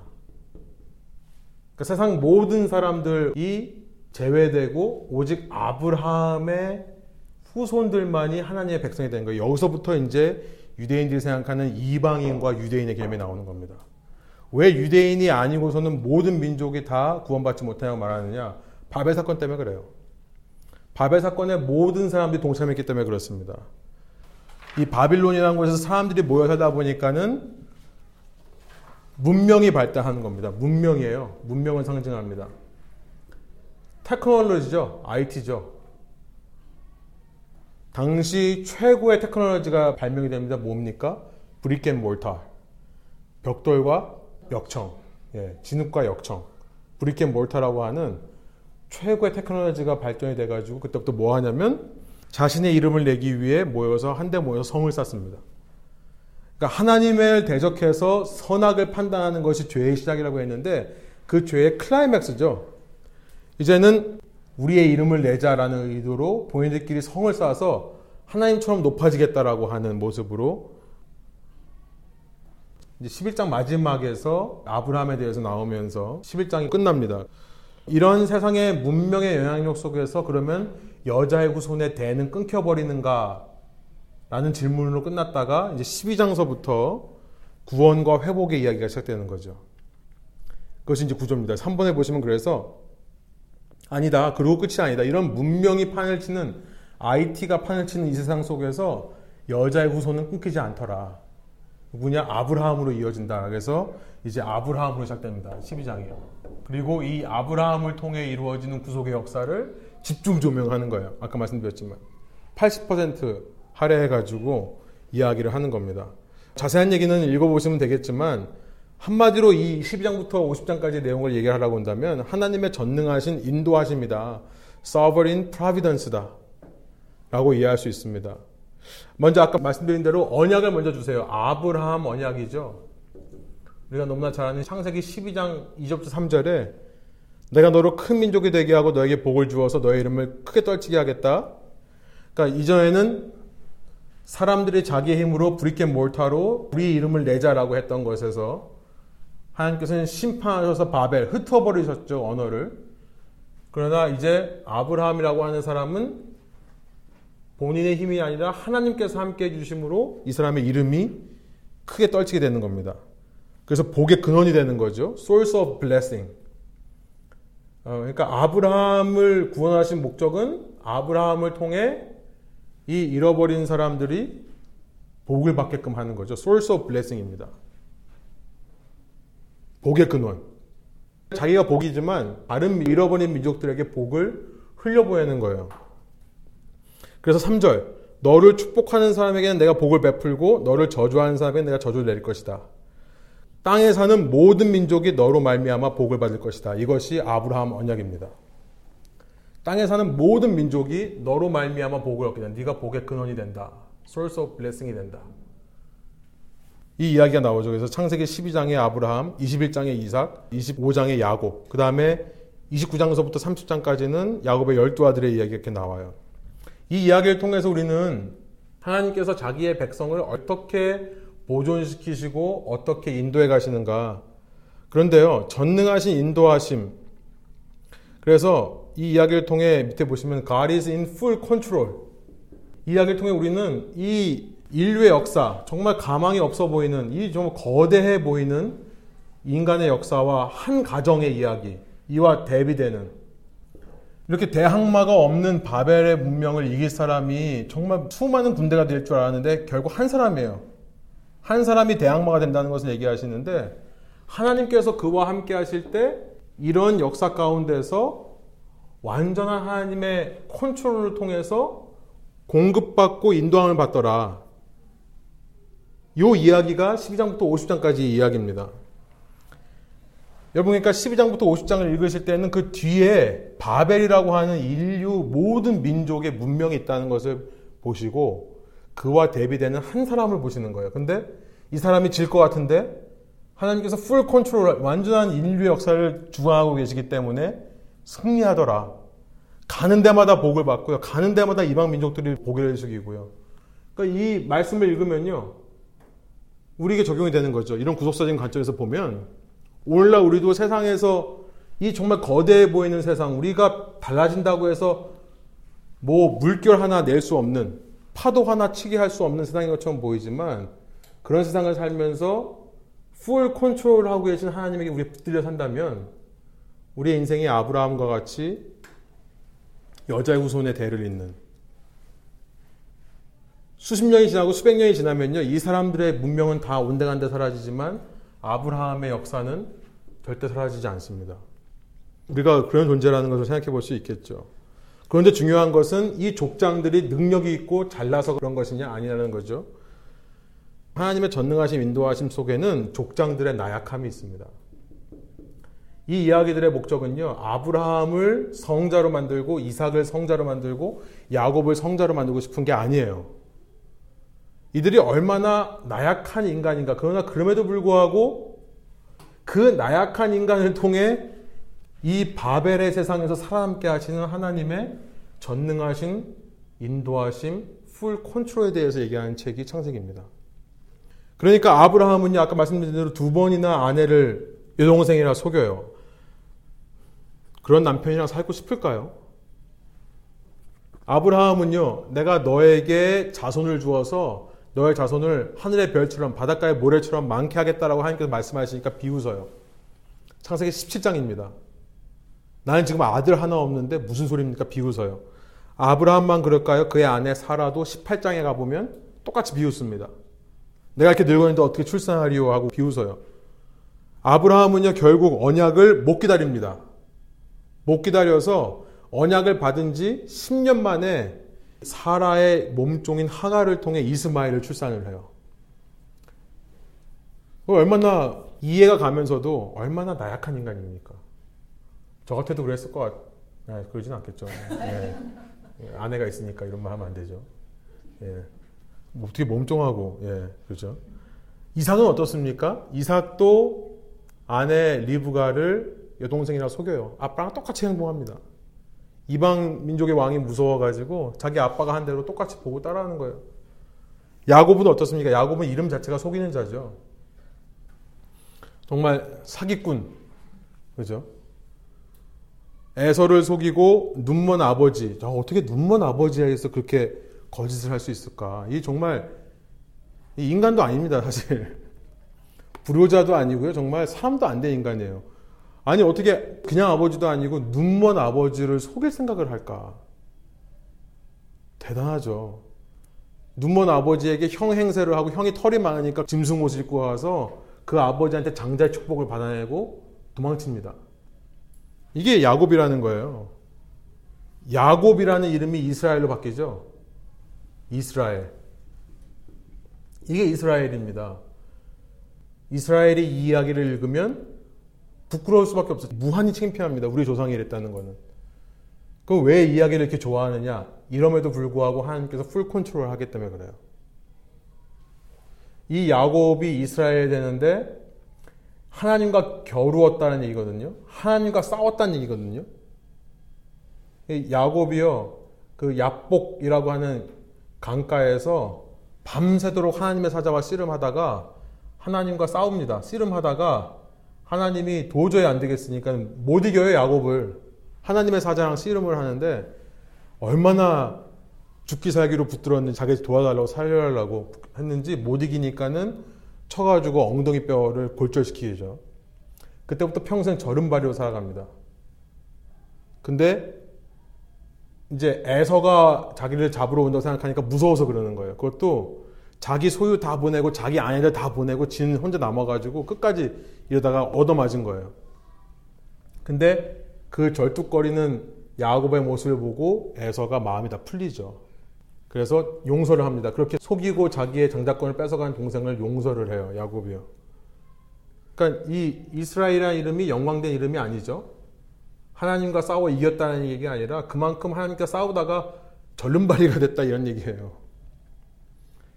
하나님은 그런 야곱을 통해 당신의 역사를 인도해 가시고요.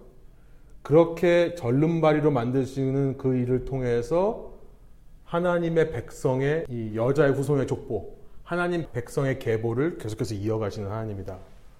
보호해 가시는 거예요. 씨를 말리지 않고. 그래서 그 야곱에서 열두 아들이 나오죠. 열두 아들은 또 어떻습니까? 열한 번째 동생인 요셉을 죽이려고 난리예요. 죽이려고 하다가 안 되니까 노예로 팔아버립니다. 그 요셉이 국무총리가 되어서 아버지 야곱과 남은 형제들을 이제 끝에 다 용서하고 그들과 화해하면서 창세기 50장에 이런 말을 해요. 50장 20절. 형님들은 나를 해치려고 하였지만 하나님은 오히려 그것을 선하게 바꾸셔서 오늘날과 같이 수많은 사람의 생명을 구원하셨습니다. 이게 창세기 50장 맨 마지막 장에 나와 있는 얘기고요. 이럼에도 불구하고 악을 선으로 바꾸시는 하나님에 대해서 말씀하는 책이 창세기다. 악을 선으로 바꾸십니다. 아브라함과 사라가 100세, 90세 되었을 때 더 이상 애를 못 낳아요. 이미 사라는 폐경되었다라고 이 월경이 멈췄다라고 기록이 되어 있습니다. 이미. 그런데 이미 그렇게 인간적인 소망이 끊어졌을 때에 이삭이 출산되는 거예요. 그 악을 선으로 바꾸시는 이야기의 하이라이트가 바로 요셉의 이야기인 겁니다. 그렇죠? 키워드는 뭐냐면 기근이에요. 저는 이런 생각이 들더라고요. 요셉의 이야기가 악을 선으로 바꾸시는 하나님의 클라이맥스인데요. 키워드는 뭐냐면 약속의 땅에 기근이 들더라. 기근. 기근이 들었기 때문에 야곱과 그의 아들들이 먹을 것을 구하기 위해 요셉이 국무총리가 있는 이집트로 가는 겁니다.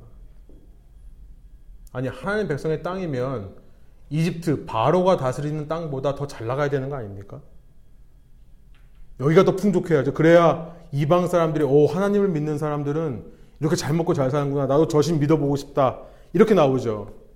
그런데요. 기근이 들어요. 하나님께서는 인간의 나약함을 통해 당신의 능력을 발휘하시고 정말 약할 때 강함 되신 하나님인 것을 보여주시는 거죠. 그 기근을 통해 오히려 거꾸로 하나님의 백성이 어, 화해하고 회복되는 그런 이야기들을 어, 얘기하는 거죠. 창세기입니다. 그래서 어, 여기까지 오늘 좀 살펴보고요. 다음 시간에 저희가 이제 출애굽기하고 레위기, 민수기, 신명기까지 끝내고 가능하면 여호수아 까지 좀 끝내도록 하겠습니다. 그러면 제가 기도하고 마무리하겠습니다. 하나님 지난 시간 동안 저희가 이렇게 성경을 시작하면서 모세오경에 대해서 또 창세기에 대해서 저희가 이렇게 말씀을 나눴습니다. 어, 이 창세기를 실제로 읽을 때에 저희들 가운데 이런 하나님 정말 인간은 약하고 부족할 뿐이지만 그런 부족한 인간들, 나약한 인간들, 정말 소망 없고 가망이 없는 사람들, 정말 희망이 끊어진 사람들을 하나님께서 어떻게 사용하셔서 어, 정말 마른 뼈들에게 생기를 주시는 하나님이신지를 이 책을 통해 발견할 수 있도록 인도해 주시고 오늘 제가 하나님 앞에서 그런 존재로 이 땅을 살아간다고 하는 것을 다시 한번 저희 마음 가운데 확신시켜 주옵소서. 세상을 바라보면 너무나 거대해 보이고 세상의 능력이 우리를 어떻게 흔들 것 같고 우리가 세상 속에서 살아남기가 너무 어렵고 치열한 경쟁 속에서 남보다 이기기 위해 살아가는 세상 그 세상에서 우리가 살아남을 수 없을 것처럼 보이지만 그러나 아브라함과 이삭과 야곱의 하나님 요셉의 하나님께서 우리와 함께 하시면 하나님의 택한 백성으로서 여자의 후손으로서 우리가 영원토록 보존되고 하나님의 이 전능하신 인도하심을 우리가 입어서 세상에서 성공은 아니다 할지라도 승리를 누리며 살아갈 수 있는 존재인 것을 다시 한번 믿고 고백할 수 있도록 인도하여 주옵소서. 특별히 그를 위해 하나님께서 때로 어, 우리에게 약함을 허락하시고 우리 땅에 기근을 허락하신 줄을 믿습니다. 그러나 이 모든 것이 합력하여 선을 이루기 위한 하나님의 뜻인 것을 믿고 우리가 실망되고 낙심될 때에도 주님만을 생각함으로 승리할 수 있는 믿음의 용사 될 수 있도록 인도하여 주옵소서. 감사님을 예수 그리스도의 이름으로 기도합니다. 아멘. 아멘.